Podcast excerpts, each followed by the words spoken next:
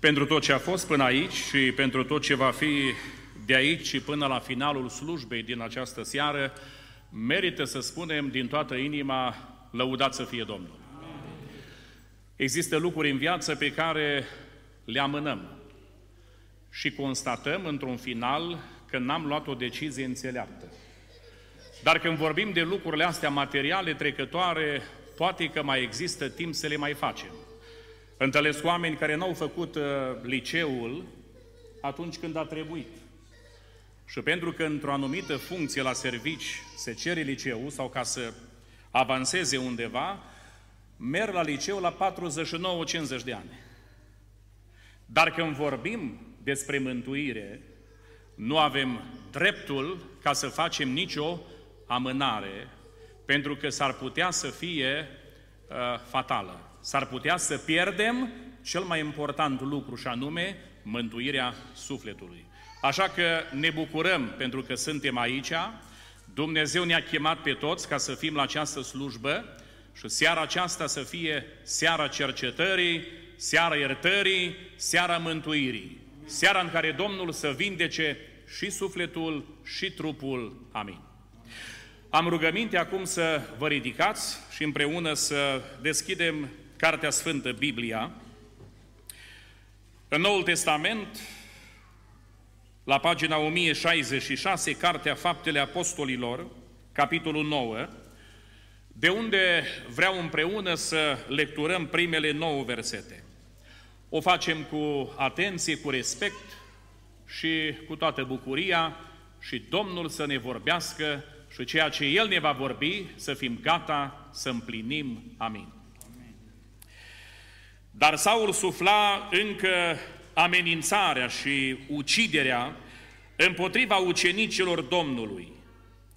S-a dus la marele preot și i-a cerut, i-a cerut scrisori către sinagogile din Damasc, ca, dacă va găsi pe unii umblând pe calea credinței, atât bărbați cât și femei, să-i aducă legați la Ierusalim. Pe drum, când s-a apropiat de Damasc, deodată a strălucit o lumină din cer în jurul lui. El a căzut la pământ și a auzit un glas care îi zicea, Saule, Saule, pentru ce mă prigonești? Cine ești tu, Doamne? A răspuns el. Și Domnul a zis, Eu sunt Isus pe care îl prigonești. Ți-ar fi greu să arunci înapoi cu piciorul într-un țepuș. Tremurând și plin de frică, el a zis, Doamne, ce vrei să fac? Scoală-te, i-a zis Domnul, intră în cetate și ți se va spune ce trebuie să faci. Oamenii care îl însoțeau au rămas încremeniți. Auzeau în adevăr glasul, dar nu vedeau pe nimeni. Saul s-a sculat de la pământ și măcar că ochii îi erau deschiși, nu vedea nimic. L-au luat de mâini și l-au dus în Damasc. Trei zile n-a văzut și n-a mâncat, nici n-a băut nimic. Până aici cuvântul Domnului, spunem cu toții amin. amin. Vă mulțumesc, vă invit să vă reașezați. Iubiți frați și surori în Domnul Isus, stimați oaspeței casei Domnului, suntem recunoscători celui preanalt pentru că a rânduit seara aceasta să putem să fim împreună aici, în Biserica numărul 1 din Beclean, la o seară de evangelizare, la o seară de har, o seară uh, pentru suflet și pentru asta îl onorăm și îl binecuvântăm din toată inima pe Domnul nostru mare. Amin. Mă bucur pentru că Dumnezeu uh, m-a ajutat și pe mine să ajung cu bine, uh, cu sănătate, sub protecția Domnului. Mă bucur să vă găsesc în casa Domnului. Pe toți din locul acesta vă binecuvintez în numele Domnului Isus Hristos. De asemenea, binecuvintez pe frații Bălan, cu care ne știm de mai mult timp, Întotdeauna ascult cu plăcere cântările prin care laudă pe Domnul, Domnul să-i binecuvinteze în continuare să facă această frumoasă lucrare și pe ei și pe noi, ceea ce Domnul ne-a încredințat, ca la final să fim răsplătiți de Domnul. Amin. Dragii mei, e șapte și jumătate, am înțeles că terminați undeva în jur de 8 și jumătate. Dacă trecem puțin, poate nu se supără nimeni. N-ați spus amin. Acum vreau să vă spun ceva, eu de curând am fost în Anglia, la Londra, pentru că avem acolo vreo 60 de biserici penticostale doar în Londra. În Anglia avem mai multe. Vreau să vă spun că frații de acolo, ca să se poată închina, să poată fi la părtășie, închiriază și plătesc cu ora. Localul unde se adună, marea majoritate în școli. Sunt și alte uh, locații pe care le închiriază. Și dacă vine așa câte un musafir, îi iau pe două ore. Și dacă văd așa că e har, zice, mai plătim o oră, mai dăm 70 de lire, 80 de lire și mai facem o oră că se merită. Mai dăm 70 de lire, dar ne bucurăm de harul Domnului. Acum, la Beclean cu siguranță nu se plătește, uh, e gratis, aveți o locație frumoasă, Dumnezeu v-a ajutat să o finalizați. Am înțeles că de curând ați achitat uh, tot ce ați mai avut, toate restanțele, așa că pentru a, și pentru asta merită să spuneți și eu să spun împreună cu dumneavoastră, slăvit să fie Domnul. Dragii mei, am citit cuvântul acesta pentru că vreau să vorbesc despre lumina lui Dumnezeu. Eu am niște semne așa cu Domnul, dacă e ca să mă întrebe cineva ce predic când ajung la adunare, niciodată nu știu. Dar aflu pe parcurs și am primit așa de la Domnul trei indicii. Primul indiciu pe care l-am primit în rostirea acestui mesaj a fost ce scrie pe Anvon aici, la dumneavoastră, și aici scrie Iisus, lumina lumii. Al doilea indiciu a fost o cântare a fraților Bălan, prin care uh, imploram pe Domnul să ne dea și dragoste și pace și să ne dea și lumina Lui, pentru că avem nevoie de ea. Și al treilea indiciu vi-l spun mai încolo în predică. Că dacă vi l-aș spune acum, dacă vi l-aș dezvălui, n-ar mai avea sens să o fac mai târziu. Așa că, Doamne, ajută să aveți răbdare până ajung la punctul 4. Amin? Până atunci mai avem treabă. Mesajul pe care Domnul mi l-a dat și l-am schițat aici stând pe scaun în timpul de rugăciune, L-am intitulat așa, ce se întâmplă când te luminează Dumnezeu. Pentru că aici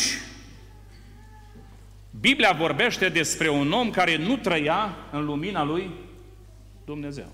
Cei mai mulți oameni la ora actuală trăiesc în întunericul de afară. Adică trăiesc departe de Dumnezeu, nu? Iisus Hristos este este lumina. Și psalmistul David spunea, prin lumina ta, Doamne, noi vedem lumina.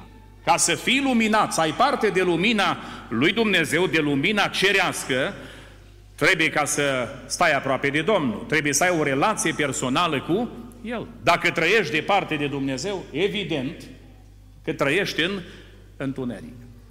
Așa că începem. Prima afirmație pe care vreau să o fac în această seară atunci când Dumnezeu te luminează, când Dumnezeu luminează pe un om, în primul rând, te trezești și vezi cine ești cu adevărat. Știți că până atunci Saul din Tars, cel care a devenit apostolul neamurilor,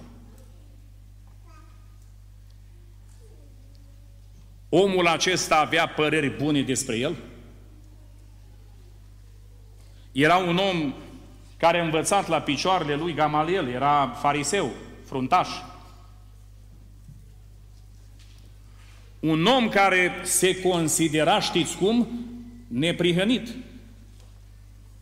Că de fapt ce făcea el acum, mergând cu scrisoarele astea uh, de acuzare în buzunar, el se gândea că face un bine lui Dumnezeu și lucrării lui. Numai că Saul din Tars era în întuneric, și când ești în întuneric, faci foarte multe lucruri păcătoase, rele. De-a important, de-a important să fim treziți de Dumnezeu și să vedem cine suntem cu adevărat. Mi-aduc aminte, ca să prezint așa o întâmplare, să înțelegeți și mai bine, am ajuns în Italia, undeva la, la Torino, am plecat de la Bacău cu mulți ani în urmă, și sigur, plecând de la Suceava la Bacău, nu era la noi aeroport atunci internațional, am mers până la Bacău vreo două ore și am ajuns acolo pe la patru dimineața. Când am ajuns la Torino, rup de oboseală, obosit și am spus fraților, n-am nevoie nici de mic dejun, n-am nevoie de nimic, am nevoie să-mi dați un pat, o cameră și să dorm, că sunt foarte obosit. Ca de seară să pot să slujesc. Eram programat la evangelizare. Și am dormit, am dormit, am dormit, așa, dar la un moment dat m-am săturat de somn și tot întuneric. Și o trebuie să iau telefonul, că l-am dat pe modul avion, când m-am uitat, era după amiază, undeva pe la ora 5. Și mi-am dat eu seama, cum am putut dormi în halul ăsta? Știți ce au făcut frații? Familia gazdă? În Italia sunt niște obloane speciale. La ferestre, așa. Eu n-am văzut așa obloane. Adică când le-au tras obloanele alea, știți cum era în camera aia acolo? Beaznă totală. Un întuneric dens, cum n-am văzut în viața mea. Și eu am obloane de astea electrice la casă, un fel de jaluzele speciale, dar nu e așa întuneric ca în Italia acolo. Era, era, era beznă de întuneric. Ei, mi-am dat seama că atunci când e întuneric, când omul stă în întuneric, știi ce face? Doarme. Ce doarme? Somnul păcatului și al morții. Uitați-vă ce spune Apostolul Pavel și vreau să citesc din uh, Efeseni, din capitolul 5, începând cu versetul 10. Apostolul Pavel spune așa, Cercetați ce este plăcut înaintea Domnului și nu luați deloc parte la lucrările neroditoare ale întunericului, bancă mai degrabă o sândițele. Căci e rușine numai să spunem ce fac ei în ascuns, adică acolo în întuneric, dar toate aceste lucruri, când sunt dosândite de lumină, sunt date la iveală, pentru că ceea ce scoate totul la iveală, cine este? Lumina. De aceea, zice, deșteaptă-te tu care dormi, scoală-te din morți și Hristos te va lumina. Dacă ne uităm în pasajul pe care l-am citit aici în fapte în capitolul 9, uitați-vă cum procedează Dumnezeu. A trimis peste Saul o lumină. O lumină. O lumină care ce-a făcut? I-a luat vederea ochilor fizici. Dacă vreți, la orbit. Dar de ce l-a orbit fizic? Ca să-i deschidă alți ochi. Care ochi? Ochii spirituale. Știți că am găsit scris în Cuvântul lui Dumnezeu, în, tot în Efeseni, în capitolul 1 cu versetul 18. Deci, Efeseni, capitolul 1, versetul 18. Spune așa Scriptura aici. Sau de la versetul 17. Și mă rog ca Domnul, ca Dumnezeul Domnului nostru Isus Hristos, Tatăl Slavei, să vă dea un duh de înțelepciune și de descoperire în cunoașterea Lui și să vă lumine, lumineze ce? Ochii inimii, ca să pricepeți care este nădejdea chemării Lui, care este bogăția slavei, moștenirii Lui în sfinț și care este față de noi, credincioșii, nemărginita mărime a puterii sale, după lucrarea puterii tăriei Lui, pe care a desfășurat-o în Hristos, prin faptul că l-a înviat din morți și l-a pus să șadă la dreapta sa în locurile cerești. Merită să spunem din toată inima, lăuda să fie Domnul. E, dragii mei, aici, în pasajul pe care l-am citat, ni se mai spune uh, într-un verset, într-un verset, versetul 8, auziți, Saul s-a sculat de unde? De la pământ. Adică, dacă vreți, a avut loc o trezire spirituală. Dumnezeu i-a închis ochii fizici ca să-i deschidă ochii inimii să se trezească și să vadă cine este și cum este. Că până atunci avea păreri mari, să considera că e bun, că nimeni nu-i mai sfânt, mai pocăit decât el. Știți că după aceea i s-o schimba părerile? fost chemat Pavel să spună ceva despre el într-o zi și a spus așa, Iisus Hristos a venit ca să mântuiască pe cei păcătoși și cel din tâi păcătos sunt eu. Mai spune ceva despre tine, Pavel, mai spune ceva. Eu sunt o stărpitură. Nu sunt vrednic măcar ca să port numele de apostol, pentru că am prigonit Biserica Domnului. I-am prigonit pe Sfinți. Dacă totuși sunt ceva, sunt prin ce? Prin harul lui Isus Hristos. Lăudați să fie Domnul. Știți că oamenii la ora actuală când le spui, de ce nu vrei să te pocăiești? Oamenii au păreri bune și spune, păi eu n-am dat în cap la nimeni. Eu sunt băiat faină, spune cineva, dacă o găină de la vecinul sare peste gard, zice, nu mă duc și o bag la zamă cu tăiței de casă. Eu o prind frumos, mă duc, îl chem și îi dau înapoi, eu sunt om onest, eu sunt om de treabă. Dar vreau să vă spun în seara asta și oamenii de treabă au nevoie de pocăință. Amin? Și aia de treabă. Nu erau frații lui Iosif oameni de treabă?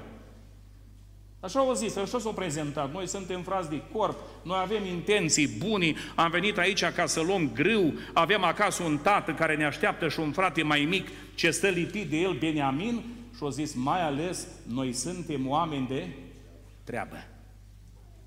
Dar oamenii de treabă au făcut multe. Știți că oamenii de treabă de România au făcut multe? Și e nevoie de pocăință, e nevoie de o trezire. Aleluia! Mă rog din toată inima seara aceasta să fie seara trezirii. Amin? Seara în care să înțelegem că avem nevoie de lumina lui Dumnezeu ca să ne trezească și să rămânem treji până la capăt. Nu cumva să ne prindă din nou somnul, somnul neascultării, somnul nepăsării, nu? Cum vom scăpa noi, spune epistola către evrei, autorul, dacă stăm nepăsători față de o mântuire așa de mare. Ba mai mult în Romani, în capitolul 13, Apostolul Pavel vine și mai face aici o afirmație după ce se trezește, după ce se trezește, el spune așa, începând cu versetul 11, și aceasta cu atât mai mult, cu cât știți în ce împrejurări ne aflăm, este ceasul să vă treziți în sfârșit din somn, căci acum mântuirea este mai aproape de noi decât atunci când am crezut. Noaptea aproape a trecut. Se apropie ziua să ne dezbrăcăm, dar de faptele întunericului și să ne îmbrăcăm cu armele luminii. Să trăim frumos ca în timpul zilei, nu în chefuri și în beții, nu în curvii și în fapte de rușine, nu în certuri și în pismă, ci îmbrăcați-vă în Domnul Isus Hristos și nu purtați grijă de firea pământească pentru ca să-i treziți poftele. Doamne, ai milă de noi, binecuvintează-ne și ajută-ne întotdeauna să umblăm în lumina Ta, ca să fim treji. Vreau dar ca cei bătrâni să fie treji. Slujitorii să fie la Beclean treji. Că dacă nu-ți treji, îi bai. Mi-aduc aminte de o relatare din uh, Vechiul Testament când Saul îl urmărea pe, pe David, vă amintiți, cu 3000, o armată de 3000 de soldați. Au ajuns undeva în pustia Zif și sigur au întins tabăra și au întins cortul împăratului. A intrat împăratul în cort, avea ulciorul cu apă că să aibă pentru noapte, da? Să bea sulița în fiptul așa, să o aibă pregătit în caz de ceva, și s-a culcat. Când a văzut Abner, comandantul armatei, că împăratul doarme, s-a culcat și el. Și când au văzut cei 3000 de soldați că doarme și împăratul și comandantul Abner, s-au culcat și ei. 3002 oameni bărbați dormeau. Și a fost ușor pentru David și oamenii lui să treacă printre cei ce dormeau, să intre, să ia lui uh, Saul și sulița și ulciorul cu apă. Pentru că atunci când noi dormim, sunt pericole mari. Doamne ajută-ne, Doamne binecuvintează-ne să fim treji. Amen. Știți că mă ia pe mine somnul cel mai mult, nu ziua. Noaptea. Și vă spun și când. Am o perioadă în care nu mai călătoresc noaptea. Le spun la frați, pregătiți-mi o cameră, că rămân la voi. Și frații spun, aleluia, că sunt primitor de oaspeți. Pentru că am înțeles că noaptea e făcută pentru somn. De la ora 2-3 dimineața, de regulă, te prinde somnul. Au fost momente în care am ațipit câteva momente la volan. Și m-am trezit pentru că a fost acea griblură, bordură așa de la margine și a început să facă gălăgie și m-am trezit. Și mi-am dat seama că nu trebuie să dorm mult așa, nu trebuie să dorm. Câteva secunde care pot să fie fatale. Tot așa e și spiritual. Să ne trezim, frați și surori, spune o cântare, să nu ne prindă somnul. Pentru asta avem nevoie de lumină. Și spunem la Beclean în seara asta, Doamne, luminează-ne. Doamne, lasă lumina Ta peste noi. Doi. Ce se întâmplă când te luminează Dumnezeu? În al doilea rând, lumina te ajută ca să înțelegi care sunt prietenii și frații adevărați și care sunt falși. Să spunem amin. Știți că până atunci credincioșii, altfel spus, pocăiții, erau dușmanii lui, lui Saul. Și cine erau prietenii lui? Iudeii. Dar după ce a fost luminat, Dumnezeu l-a luminat cu lumina lui cerească, s-au schimbat lucrurile. Iudeii au devenit vrăjmași și credincioșii, copiii Domnului, i-au devenit frați și prieteni. Uitați-vă aici, în, puțin mai jos, n-am citit că textul e lung, dar aici, în capitolul 9 din fapte, versetul 23 spune așa. După câtva timp, iudeii, adică cei ce au fost prieteni altădată, s-au sfătuit ce să facă? Să-l omoare. Și pe cei pe care Saul căuta să-i aresteze, i-au devenit frați și prieteni. Domnul îi vorbește tot aici în capitolul 9 lui Anania și Domnul i-a zis, Scoală-te și du-te pe ulița care se cheamă dreaptă și caută în casa lui Iuda pe unul care, zis Saul, un om din Tars, că cel se roagă, și a văzut în vedenie pe un om numit Anania. Versetul 13, Doamne, a răspuns Anania, am auzit de la mulți despre toate relele pe care le-a făcut omul acesta sfinților tăi în Ierusalim. Ba și aici are putere din partea preoților celor mai de seamă ca să lege pe toți care cheamă numele tău. Dar Domnul le-a zis, du-te, căci el este un vas pe care l-am ales, ca să ducă numele meu înaintea neamurilor, înaintea împăraților și înaintea fiilor lui Israel și îi voi arăta tot ce trebuie să sufere pentru numele meu. Și versetul 17. Anania a plecat și după ce a intrat în casă, a pus mâinile peste Saul și i-a zis, cum i-a zis? Frate Saule, Domnul Isus, care ți s-a arătat pe drumul pe care veneai, m-a trimis ca să capeți vederea și să te umpli de Duhul Sfânt, lăudat să fie Domnul. Știați, frații adevărați, știați, prieteni, nu, nu, ca, nu cei care te fac să te umpli de altceva, care te fac să te umpli de bârfă, de vorbire de rău, de mânie. Bun, n-aveți de ăștia la Beclean, ăștia sunt alte părți. De o predic așa, pentru că îmi dă Domnul seara asta. Frații adevărați în Domnul Isus sunt ăștia care se roagă pentru tine, care te ajută, să te umpli de Duhul Sfânt, te ajută, te susține în rugăciune, atunci când treci prin încercări să lângă tine, Doamne ajută-ne, Doamne binecuvintează-ne. Care sunt frații și prietenii? Vă amintiți de fiul risipitor? Se ruga fratele Cornel în rugăciune și-o amintit așa uh, trecător, sumar. Ce s-a întâmplat cu fiul acesta risipitor, cel mai mic. A luat o decizie într-o bună zi să plece unde? Departe de cine? De tată. Dar cine era tata? Lumina. Știți unde s-a dus? Pentru că spune acolo Scriptura, s-a dus într-o țară cum? O zis cu... depărtată, străină, dar depărtată, adică foarte departe a zis, cu cât mai departe de tata și de casă, cu atât mai bine. S-a dus de lângă lumină, știți unde?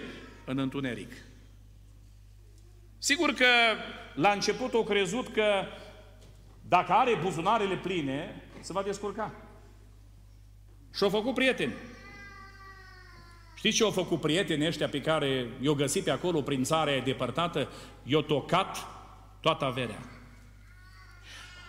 Eu i-am numit pe prietenii ăștia un fel de prieteni tip țânțară.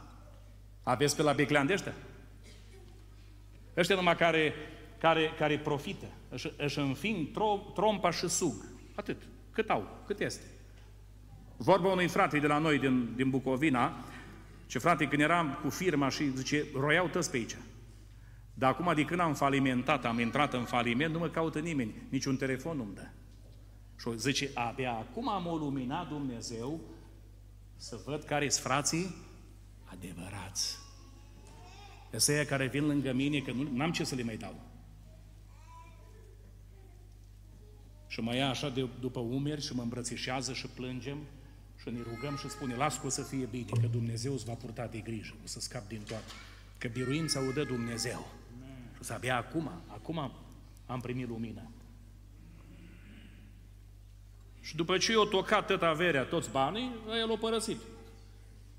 Spune Scriptura că a venit un foame de acolo, o lipsă mare, și ajunge la un stăpân, la un proprietar de porci. Auziți, nici măcar mâncare suficientă nu avea. Adică nu-i dădea mâncare măcar să se sature. Ar fi dorit să mănânce mâncarea porcilor, acele roșcove. Dar probabil că stăpânul era cu ochii pe el. Îl păzea și spunea, ia mâna de acolo pentru că sunt mai valoroși porci ca tine, că în vreme de foamete sunt mai valoroși porci ca oamenii. Și spune acolo Scriptura că la un moment dat, cu timpul, băiatul ăsta, fiul ăsta risipitor, și-a venit cum? Ce înțelegeți prin venit în fire? S-a trezit, a fost luminat. Ca asta face lumina. Prima dată te trezește. Și s-a văzut cum îi. Pe cum eram la tata acasă și cum îs, îs acum. Cum s acum? Miros a porci, nebarberit, neîngrijit, flămând. Vreau să mănânc mâncarea porcilor. Și o să știu ce am să fac. Știu ce am să fac. Mă voi întoarce acasă la tata. Unde? Lângă lumină. Pentru că în casa tatălui meu, robii, slujitorii ce au? Pâine din belșug. Pentru că, ascultați-mă, asta spune Scriptura, Iisus Hristos este pâinea vieții. Iisus Hristos este apa vieții. Să spunem în seara asta, Doamne, satură-ne. Mai vrem din pâinea cerească. Mai vrem din apa vie, Doamne, seara asta, adapă-ne, Doamne. Vrem să plecăm din locul acesta sătui, amin? Avem acasă frigiderele pline. Dar e o vreme, o vreme în care e atâta sărăcie spirituală. Vrem o mâncare consistentă, adevărată, duovnicească. Doamne ajută-ne, Doamne binecuvintează-ne. Că de multe ori ne ducem și vorba unui frate de la noi, a venit un mare orator, un mare vorbitor, așa, și s-a dus acolo cu sutele, peste o mie. Și a spus, frate Petrică, cum îi? Cum a fost? Am întrebat și eu. Ce frate Ionică zice să spun adevărul, că adevărul spune. Zice, pufuleț a fost.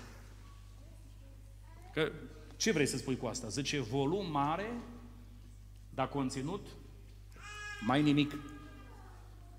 Dumnezeu nu ne dă pufuleț, ne dă bucate grase și mezoase. Are masa încărcată. Dumnezeu nostru e bogat. Și spunem în seara asta, Doamne, satură-ne. Dragilor, n-ați vrea să ne lumineze Domnul să vedem care sunt frați și prieteni adevărați? Ca să nu mai fim înșelați, să nu mai fim amăgiți, să nu mai profite alții de noi. Doamne, luminează-ne!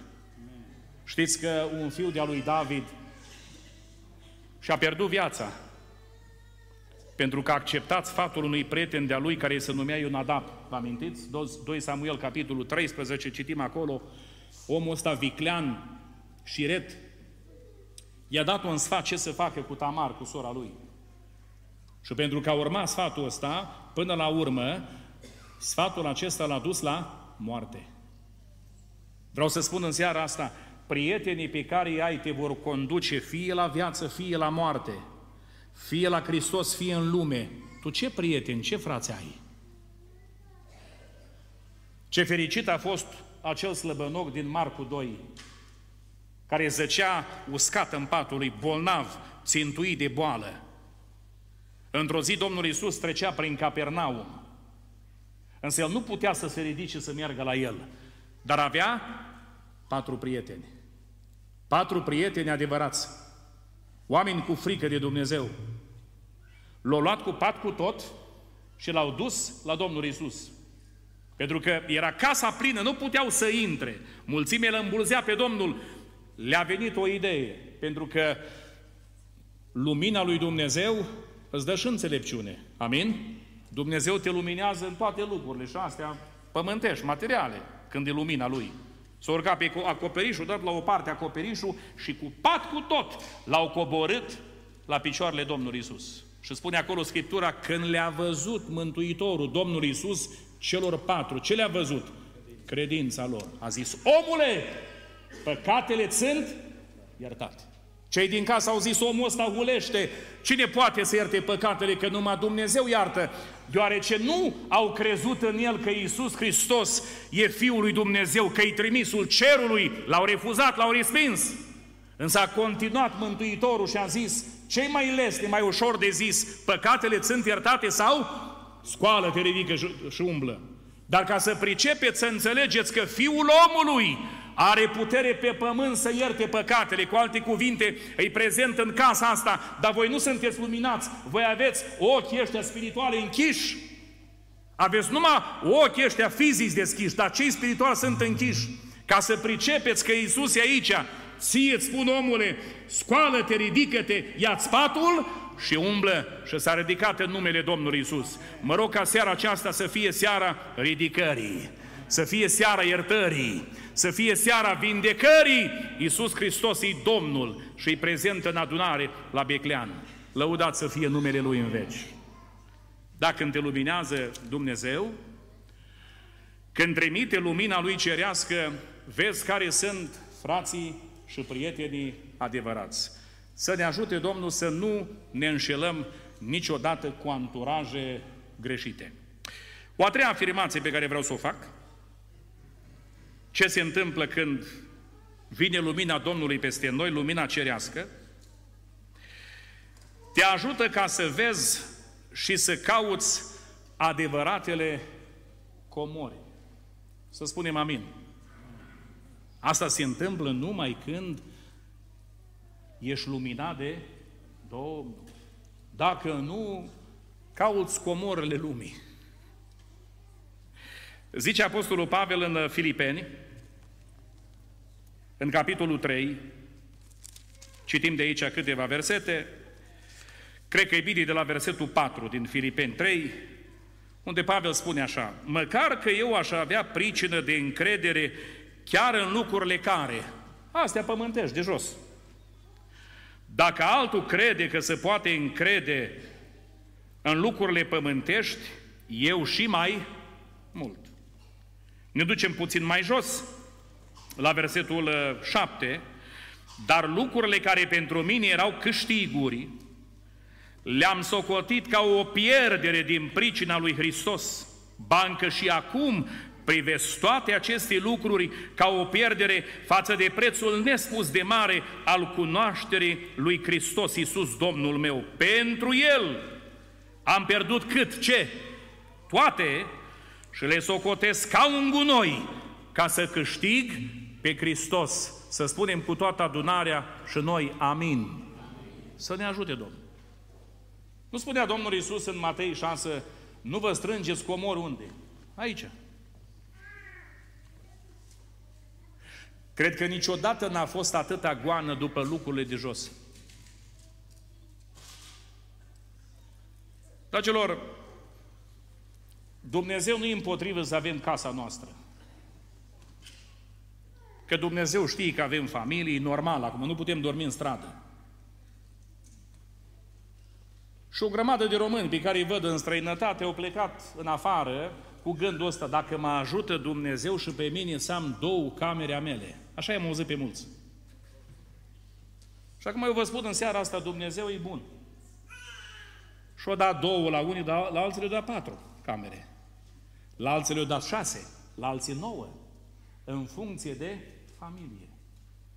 Problema este că nu ne ajunge. M-am uitat așa la unii care stau prin afară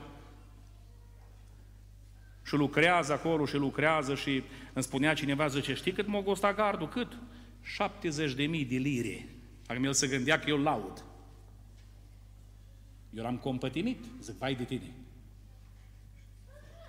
Gândiți-vă dacă gardul costa 70 de mii de lire, cât o costa casa? Și cei mai frumoși ani, stai prin afară, în chirie, undeva, în chirie, vii o lună pe an acasă și le-am spus odată, zic, băi, știți cine se bucură de casele voastre în România? Cine, frate? Șoarece și paianjene. Că e scris în Scriptură, în, în, în Proverbii 30, paianjul nu-i urât, nu iubit, dar se strecoară și în casele împăraților. Și în casa împăratului. Se strecoară. Ce folos să vii pe la pensie la, la 60 de ani, la 60 ceva de ani, obosit? De ce să te bucuri? Marea durere este că sunt oameni care se trezesc prea târziu dintre noi. M-a chemat cineva bolnav de cancer în, în formă finală. Era răspândit cancerul peste tot și nu-l puteam opri din plâns. Era clar că pleacă de aici. Și am spus, frate, care e situația? ce Păi, frate, zice, am alergat, am gonit toți anii ăștia, numai pentru gunoaie de lume. Așa au zis, eu vă spun exact ce a zis el. Și n-am făcut nimic pentru împărăția lui Dumnezeu. Asta e durerea mea. Dacă aș putea să dau eu timpul, înapoi. Știți că oamenii care sunt luminați de Dumnezeu strâng comori în cerul.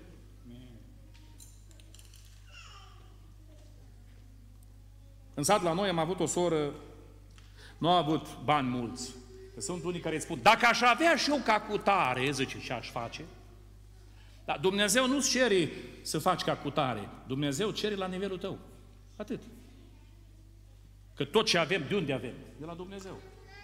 Dumnezeu ne știe portofelul, noi când îi colectă, dacă ați băgat de seamă, strângem banul în mână. Așa ea, probabil să nu vadă Franța, dar oricum Dumnezeu vede. Vede sau nu? Vede Dumnezeu. Știe Domnul. Nu a văzut că tu văduva? Și foarte mulți când vin cu doile, doile la colectă, ce lasă frate, dar văduva cât o dat? Numai că acolo Scriptura spune că ea a dat tot ce a avut. E diferență. Când tu ai în portofel 10 milioane și dai la colectă 2 lei, nu prea sună. O pensie de ce apă au avut. Atât. În vremea aceea era 400 de lei, țin minte, 4 milioane vechi. Atât era. Când auzea că cineva merge la spital, un frate, o soră la Iași, la Cluj, la operație, punea în, în, în plic, așa, punea un plic cu un milion jumate, două milioane, bătea la geam și spunea, am auzit că te duci la operație.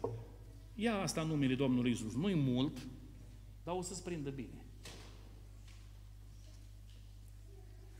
Nu numai la frați făcea bine, că Biblia ne, ne îndeamnă să facem bine la cui? La toți oamenii. Erau familii din lume, mai ales fraților, e drept, dar și la ceilalți. Când auzea că e o familie, zice, auzi, erau, erau ierni atunci grele, minus 25 de grade la Suceava, minus 30 am prins. Și la cutare, i-a înghețat apa pe hol. Apa, din găleată. N-are lemne, n-are bani de lemne. Plătea o căruță de lemne și spunea, te duci și o duci la cutare, dar nu spui de la cine. Pleca omul cu căruța, descărca lemnele, întreba, dar de unde, de la cine? Și în numele Domnului Isus. După moartea ei, s-au aflat o grămadă de fapte. Dumnezeu a chemat-o acasă și deși umblu foarte, foarte mult prin evangelizări, bine, în vremea eu nu l-am chiar așa de mult, am fost acasă în localitate și am participat la mormântare. Ascultați-mă aici ce vă spun, e martor Dumnezeu. M-am uitat în sicriu la ea, avea fața luminată. Eu atunci am văzut mort, luminat și așa cu fața veselă, zâmbind. Știți unde am scos-o? Dintr-o căsuță de pământ, la noi se spune de chirpici, adică pământ cu paie. Toată viața au cântat casa noastră, Iisus. O zis Pavel, astea? Zgunoaie. Și noi fugim după gunoaie. De-aia nu avem timp marți de rugăciune, bisericile zgoale, facem evangelizare. Aș vrea să vin la, la Betel, la Betel, la Beclean joia viitoare. Dar să nu știți. Sau când aveți marți prima slujbă. Sau joi, că uneau și marți rugăciune. Și ne chinuim, și ne chinuim, și ne chinuim. Unde suntem? Că biserica primară cu care trebuie să ne identificăm, din fapte 2 spune acolo, erau nelipsiți de la templu în fiecare. De ce? Ăștia n-aveau multe. Zice, își vindeau ce? Ogoarele, averele, trăiau de opști, banii împărțeau după nevoile fiecăruia. Ei au scăpat de multe. Nu a zis Domnul Iisus tânărului bogat, du-te și scapă, că ai multe. S-a dus tânărul, s-a dus, au plecat întristat, nu să scape, zice, mă lăs lipsit. Și a zis Domnul Iisus, cât de greu vor intra cei ce au mult în cer. Și noi vrem multe. Spunea cineva, zice, am, am 20 de tiruri, dacă mă ajută Dumnezeu anul ăsta să mă iau vreo 10 în leasing, zice, sunt fericit. Ce fă tu o rugăciune pentru mine. Zic, eu nu mă pot ruga așa. Eu mă rog altfel. Cum? Dacă astea te încurcă să vii la adunare, când vii la adunare stai pe mesaje și nu ești atent la predica mea și așa, eu mă rog, Doamne, ele și alea 20. Că e mai bine să fii fără tiruri, multe, dar să ajungi în cer. Amen. Amen? Eu așa mă rog. Unii se supără pe mine, mai pierde la ei așa câte un plin de motorină, câte ceva, dar eu le spun adevărul. Zic, bă, eu așa mă rog, dacă lucrurile astea multe vă împiedică să ajungeți în cer, să fim împreună acolo veșnicie, Domnul să vă ajute să vă scape de ele. Pentru că, zicea Pavel lui Timotei, noi n-am adus nimic în lume. Și când plecăm de aici, din lumea asta, nu ducem? fost la mormântări. Eu lucrez foarte mult cu frații romi. Cu toți, cu Tofle, cu Bărbulești, cu Băceșcu, care mai sunt. Am văzut vile cu zeci de camere, mașini scumpe. Știi ce au avut? Au avut un sicriu mai scump. Atâta tot. Niște coroane acolo mai de trandafiri de ăștia naturali, o haină, un costum, dar în rest nu au luat nimic, nici vilă, nici mașină, absolut nimic. Toate rămân aici. De-aia important să ne lumineze Dumnezeu, să trăim o viață cumpătată și echilibrată. Dacă avem ce să mâncăm și cu ce să ne aveți la Beclean? Să ne fie? Cred că avem prea multe haine. Eu pe unde mă duc prin misiune, acum, uh, uh, așa, cea mai mare problemă, n-am unde să-mi pun hainele în șifonier. Că tot dulapurile sunt pline și atunci mă rog la sora de, de casă, zic, sora, adu un scaun. Și le pun pe scaun. E, cred că printre, printre uh, puținele familii, acum ați cazat la fratele Iacob, unde am un dulap gol a meu. Slăvit să fie Domnul, mi-am putut pune hainele în seara asta. Dar, uh, uh, de regulă, așa, campionii mă duc, am probleme, că avem, avem multe. Și problema e că mai vrem, că la reducere. Dacă ați observat, sunt reducere mare. Acum, de primăvară, și tot multe și tot multe. Să ne ajute Domnul să căutăm, să facem multe lucruri pentru împărăția Lui Amen. Dumnezeu. Amin? Amen? Să facem multe evangelizări prin Oltenia. Sunteți de acord? Facem multe evangelizări. Nu prea ați spus amin. Cu asta rămânem. Anul trecut, în luna august, am făcut 11.000 de kilometri pe România la evangelizări. De când sunt, de când slujesc, n-am făcut atâția, atâția kilometri într-o lună, 11.000 într-o lună. Acum, când îi faci pe autobandă în Germania, în Austria, e simplu, dar nu în România, Pentru că luna august e cea mai aglomerată. Cam toți românii vin acasă. Bară la bară se circulă. Am străbătut țara asta de la nord la sud, de la est la vest. Am avut nopți în care am dormit în mașină, ca să ajung la program. Și m-a întrebat cineva, a spus, mă, dar să merită să te duci de la Suceava până la Filiaș, lângă Craiova. Sunt vreo 700 de kilometri, că dacă ai avea autobandă, e simplu. Dar să mergi vreo 12 ore, atât e de la Suceava, să mergi pe centura Bucureștiului, să stai blocat, să te duci, să ajungi acolo, pentru o oră de predică să merită? 12 ore dus, 12 ore întors? Și eu am spus să merită. Că dacă acolo sunt 10 oameni, 15 oameni care să audă cuvântul lui Dumnezeu, merită. Și dacă din ăia 10-15 se întoarce un suflet la Dumnezeu, merită și mai mult. Lăuda să fie Domnul. Așa că tot ce facem în numele Domnului, ascultați-mă aici, merită. Amin? Amin. Merit, merit. Un pahar de apă pe care îl dai în numele Domnului, merită. Pentru că nu-și va pierde răsplată. Să ne lumineze Domnul și să nu alergăm după gunoaie. Să strângem adevăratele valori cerești, adevăratele comori. Că unde e comoara voastră, spunea Domnul Iisus, îi și inima noastră. Al patrulea lucru și am ajuns la al treilea indiciu, așa am promis, la punctul 4, al treilea indiciu. Un al patrulea beneficiu al luminii cerești, lumina te ajută ca să aduci multă roadă. Am întrebat pe fratele uh, Iacob, zic, măslinul ăsta la voi aici e natural? Și zice, numai rădăcina. Pentru că ramurile astea și măslinile astea sunt artificiale. Ce s-au uscat. Dar de ce s-au uscat? O zis că l-au avertizat unii frați care au mai fost pe aici pentru că măslinul nu are acces la ce? La lumină. Am avut acasă un trandafir de cameră, soției mele și mie, ne plac florile. Avem o grămadă de flori și în curte, dar și în casă. Și un trandafir de ăsta i-au căzut florile, i-au căzut, i-au căzut frunzele, era iarna. Și am spus, dar ce s-a întâmplat? Că are ceva la rădăcini? Am spus soției, trebuie să schimbăm pământul și a spus, nu, duce lipsă de un singur lucru, de lumină. O trebuie să facem niște modificări, să-l punem la geamă living, pe unde intra lumină. Și ascultați aici, în câteva săptămâni, trandafirul nostru a prins viață și a scos din nou frunzulițe și apoi au făcut și flori. Pentru că lumina, lumina te ajută ca să aduci rod. Am găsit scris în Efeseni, tot în capitolul 5, spune aici Apostolul Pavel, versetul 8 și versetul 9. Odinioară erați întuneric, dar acum sunteți lumină în Domnul. Umblați deci ca niște copii ai luminii. Versetul 9. Căci rodul luminii stă în ce? În orice bunătate, în neprihănire și în adevăr. Doamne ajută-ne! Trebuie să aducem roadă? Când am fost în întuneric, am adus roadă. Dar ce roade? Spunea Pavel în Romani 8, roade de care acum vă este rușine.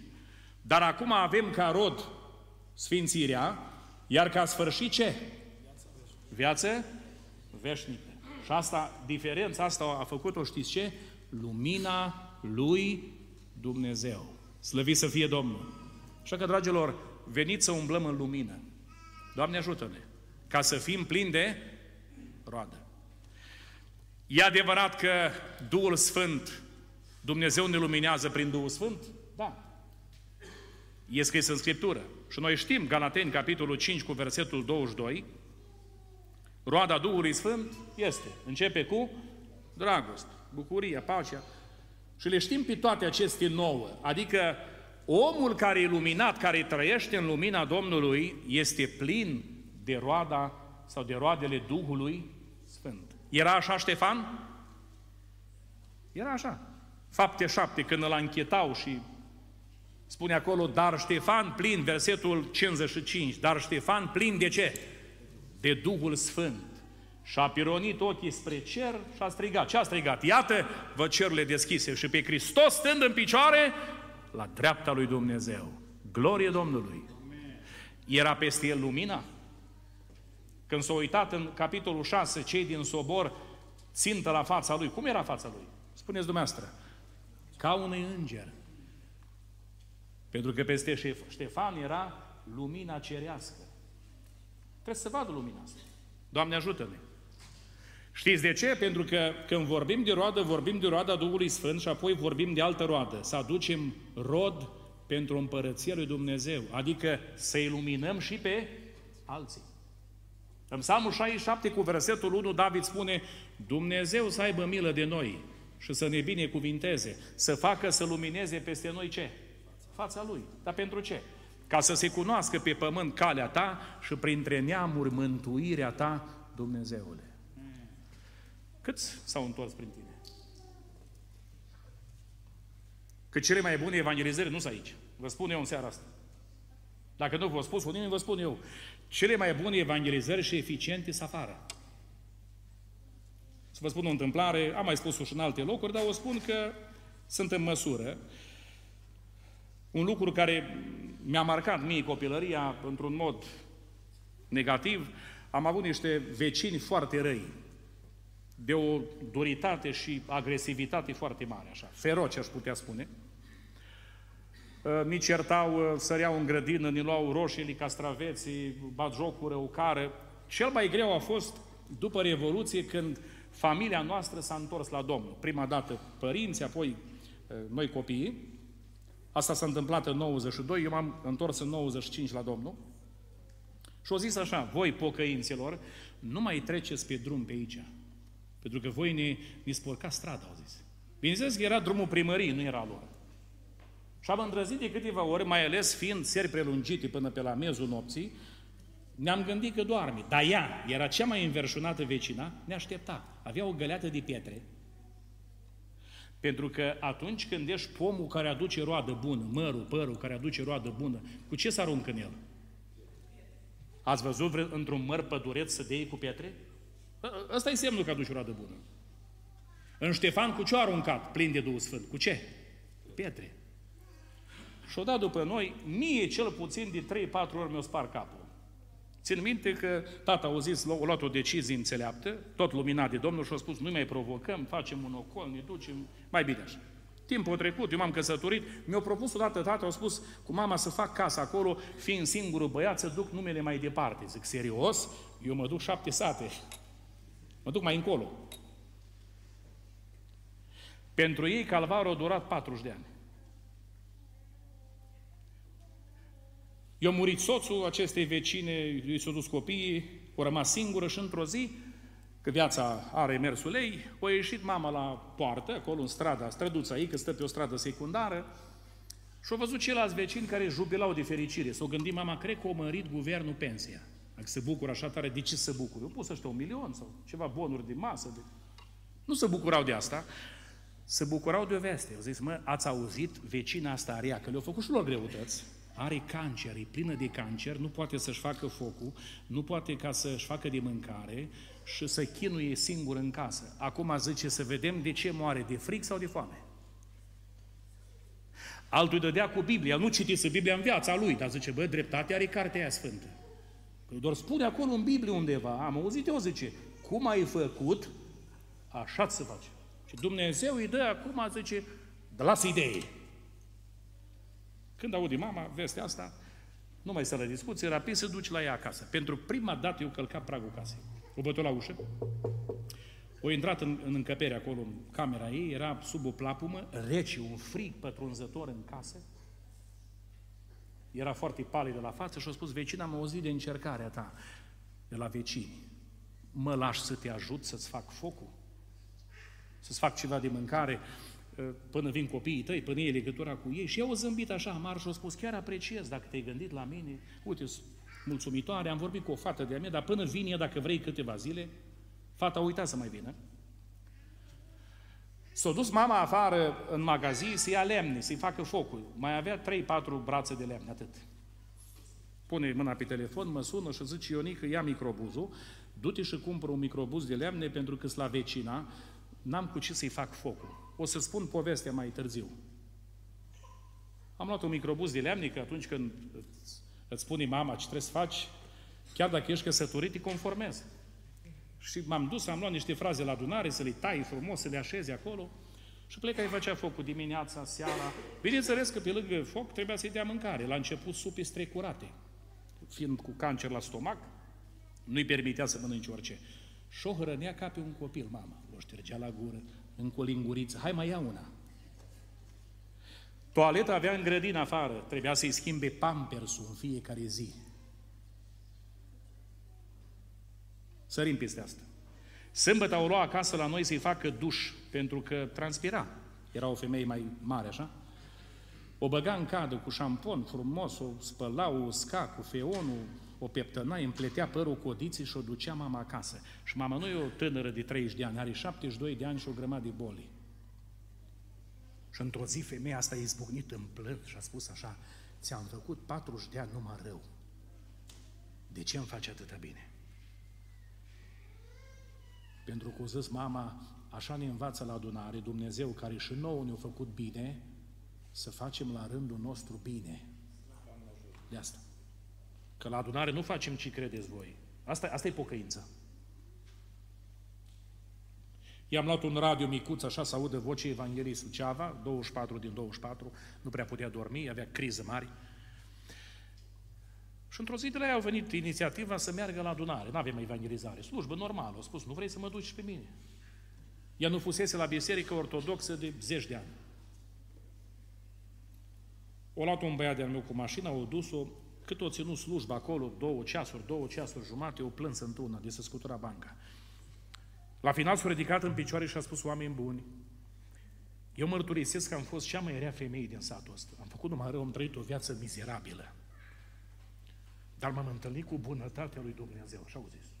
Că rodul luminii, ăsta e. Stă în orice bunătate. Și au zis să-mi cer scuze public de la vecina mea că am jignit-o, am explicat acolo și dacă vrea bunul Dumnezeu să mă ierte și pe mine. Că la final era conștientă că pleacă. Rugăciune, s-o bucura frații, eu eram în țară, nu eram acasă, am auzit de vestea asta bună. Am mai prins-o în viață, că după aia s-a sfârșit, dar am prins-o în viață de câteva ori, două, trei ori la adunare, aproximativ. Odată predicam la învon și cel mai tare, ea plină de cancer, striga, Fii slăvit, Doamne Iisuse! Domnul să te binecuvinteze, frate Ionică, striga. M-am gândit, mă, ce minune! Dacă în copilărie și în tinerețe arunca după mine cu pietre și îmi spărgea capul, acum arunca cu binecuvântări. Schimbare mare? Mare schimbare. Asta face lumina. Lumina te ajută să rodești. Dacă spui roade artificiale, ca la măslinul ăsta, voi l-ați făcut așa frumos aici, ca și priveriște. Dar nu puteți mânca măsline, la urmă să nu veniți aici. Nu, nu puteți mânca, de plastic.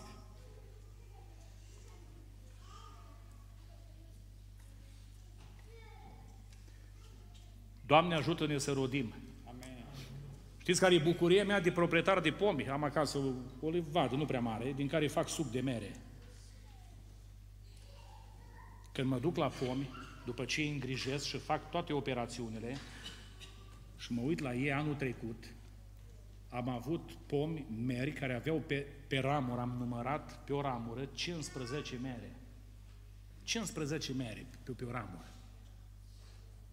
Așa se ducea ramura aia jos, era pericolul să se rupă și o trebuie să vin cu un fel de, de, de proptea așa să pun acolo, să fac, ca să-i țină ramura pentru că merele, roadele creșteau și se măreau. Și din 15 mere mici s-au făcut mari la un moment dat și nu mai putea ramura aia ca să țină. Cam așa trebuie să crească roadele astea noi. Amen? Și când mă duceam așa, uneori mă duceam în grădină numai să mă uit la pomii mei încărcați de rot. Asta vrea să vadă Dumnezeu la noi. Să se bucure Dumnezeu. Amen. Doamne ajută Amen. Și al cincilea lucru și încheiem că timpul s-a dus. M-am gândit, uitându-mă la Apostolul Pavel, care, bineînțeles, a adus multă roadă, s-au întors mulți prin el, a fost plin de Duhul Sfânt. Și el, încă un aspect aici, la ce te ajută lumina? Un alt beneficiu. Ce se întâmplă când te luminează Dumnezeu? Știi ce se întâmplă? La ce bună lumina? Te ajută ca să mergi pe drumul corect, pe calea care duce în cer, pe calea dreaptă. Amin. Ce s-a întâmplat cu Saul din Tars? După experiența asta, Dumnezeu îi schimbă calea, îi schimbă drumul. Pentru că aici, în text, în fapte, în capitolul 9, citim așa. Versetul recitim, că am citit. A cerut scrisori către sinagogile din Damasc dacă va găsi pe unii umblând pe calea credinței. Asta înseamnă că el umbla pe altă cale. Dragilor, o singură cale duce unde trebuie, în împărăția lui, atât. Atât, o singură cale. Nu sunt mai multe. Și calea asta este îngustă și noi cântăm, pe calea îngustă e luptă, plăceri, deșertăciuni pe ea, nu nu împodobită, așa cum place lumii, dar e treaptă și e bună, că duce în sus. Și Dumnezeu, după ce l-a luminat pe, pe Saul din Tars, i-a schimbat calea. Și a început să meargă și el pe calea asta. Și a declarat și a spus, călcați pe urmele mele, întrucât și eu cal pe urmele lui Isus Hristos. Și declară în 2 Timotei, în capitolul 4, m-am luptat lupta cea bună, am păzit credința, mi-am isprăvit ce? Pe calea asta.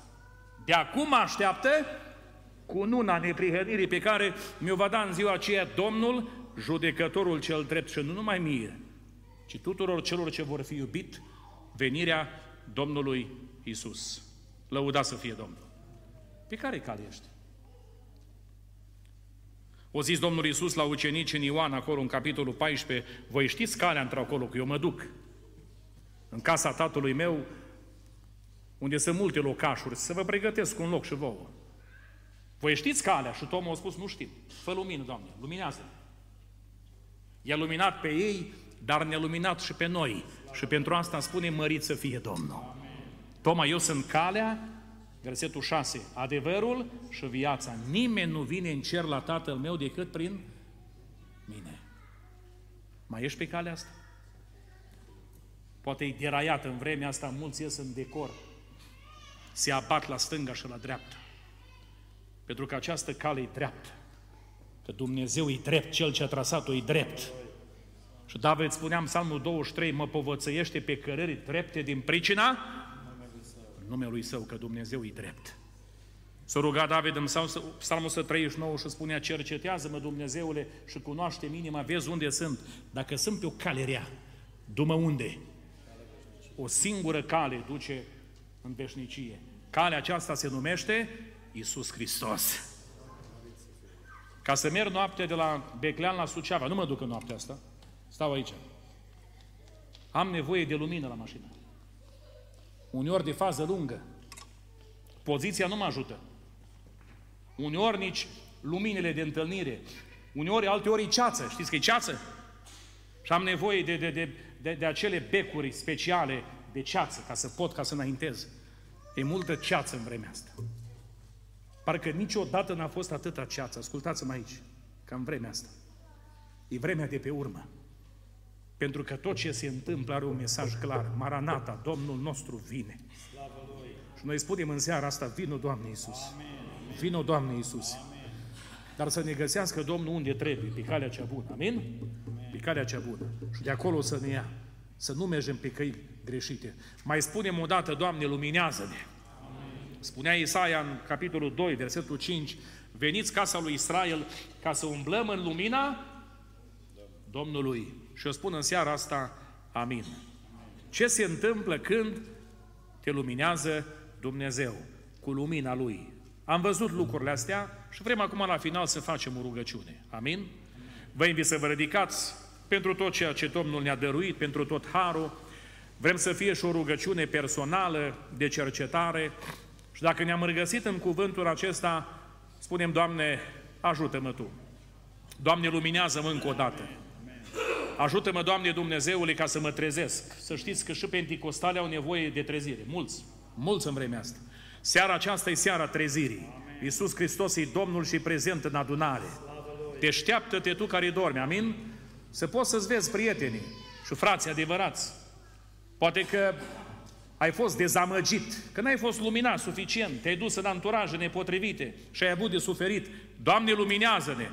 Vrem să stăm, să spunem ca David în Psalmul 16, spune acolo, Sfinții care sunt în țară, oamenii vlavioși sunt toate, plăcerea mea. Așa să ne ajute Domnul Dumnezeu.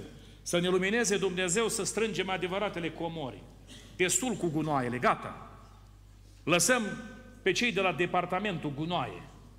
Noi suntem chemați în vremea asta să strângem valori cerești, comori cerești, care vor rămâne. Glorificat să fie Dumnezeu.